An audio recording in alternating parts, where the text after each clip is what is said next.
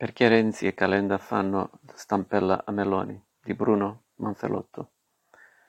Dicono i loro fan, sono i soli a fare ancora politica, con molta spregiudicatezza, a cominciare dalla temerarietà con la quale si dividono sulla scena.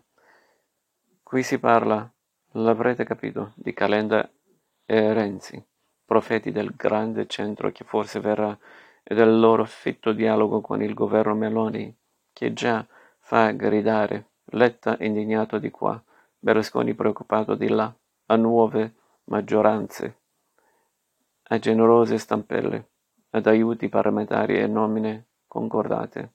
Del resto c'è l'illustre precedente dell'ascesa di Ignazio La Russa, no?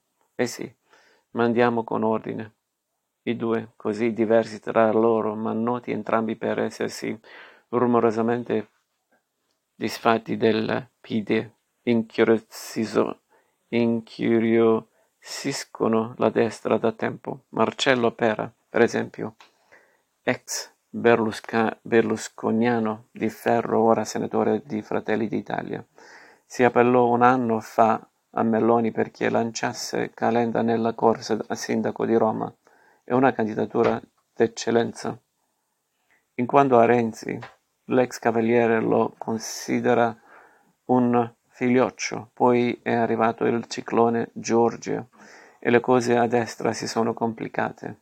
Il primo passo l'ha fatto Renzi, sempre il più svelto di tutti, che si è offerto come precedente presidente di una commissione d'inchiesta su Covid-19 e lockdown. E come dimenticare l'elogio della Premier Amazza, bravo, mentre al Senato lo ascolta condannare il no a prescindere sul presidenzialismo, giustizia e rigassificatori e dichiararsi lealmente contro, lealmente pronto a dare una mano.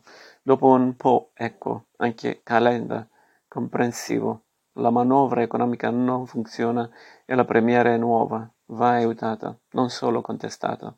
Poverina.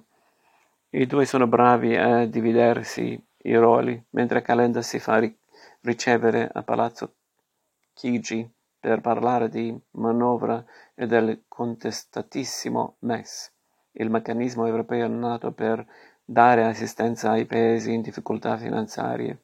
Renzi va a rassicurare Berlusconi su abuso d'ufficio e TV. Meloni assiste con interesse. Un aiuto potrebbe servire. Al Senato la maggioranza estratta e Forza Italia fa mille obiezioni su pensioni, su superbonus, reddito di cittadinanza. Il Cavaliere, invece, è molto agitato per l'intrusione, commenta il fedelissimo Giorgio Moulet. Ho il sospetto che i due si muovano come un cavallo di Troia per fare breccia nella maggioranza e scombinare gli equilibri. È proprio così. E perché? Intanto al terzo polo, all'asciutto nel giro grosso del nomine, delle nomine, serve un po' di concreta gestione di potere. Hanno trattato su Copasir, Vigilanza, RAI, Commissione Covid-19, poi verranno Eni, Enel, Poste, Leonardo. Ma dietro c'è anche un progetto più ampio. Calenda continua ad agitarsi nella speranza di strappare al PD militanti e consensi. Renzi sonda Berlusconi convinto che questi, in caso di difficoltà con Meloni, non si affiderebbe certo a Salvini, ma a lui. E Calenda e Renzi insieme scommettono che alle europee del 24 è vicina un'altra campagna elettorale. Conquisteranno un pacchetto di voti a doppia cifra, parlando ai liberali non sovranisti e ai riformisti che non vogliono morire populisti e i giochi si riaprirebbero. Alcuni sondaggisti dicono che questi progetti danno più fastidio al PD che alla destra e tutto sembra confermarlo, dall'alleanza per le politiche annunziata e poi cancellata e quelle per Lombardia e Lazio fino al dialogo in corso.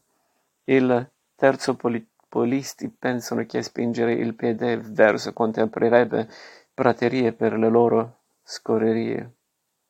Ora però la stampella di Renzi e Calenda Meloni cambia le cose e forse sposta il dibattito dentro il PD.